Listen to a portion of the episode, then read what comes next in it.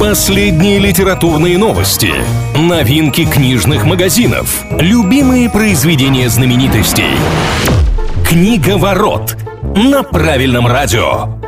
Приветствую всех книголюбов, с вами Илья Андреев. В ближайшие пару минут будем говорить о литературе и всем, что прилагается. Что важного? Британская писательница Сюзанна Кларк стала обладательницей женской премии в области художественной литературы. Награду учредили в 91 году, когда эксперты знаменитого Букера главными претендентами на победу назвали исключительно мужчин, проигнорировав работы представительниц прекрасного пола. Дамы решили отделиться и выбирать лучших писательниц самостоятельно. Кларк удостоилась премии за роман «Пиранези». Его главный герой живет в очень странном доме из бесчетного числа комнат и бесконечных коридоров. Это вторая книга британки, первая под названием «Джонатан Стрэндж и мистер Норрелл» вышла в 2004 году и стала всемирным бестселлером. Что читают?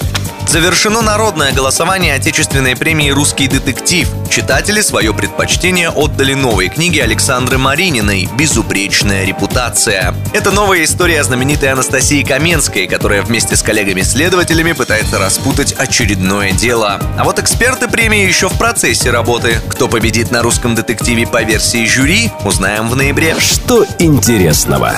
Филологи представили список антипословиц «карантинок». Работали над ним специалисты из Петербурга и Германии, анализируя посты в блогах, публикации в СМИ и интернете, чтобы понять, как пандемия ковида отразилась на русском языке. В основном карантинки — это всем известные пословицы и крылатые выражения, просто переделанные. Например, «око за око, зум за зум».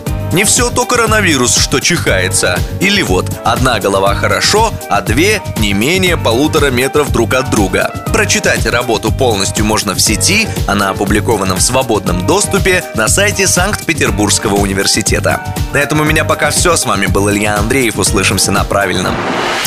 Книга ворот на правильном радио.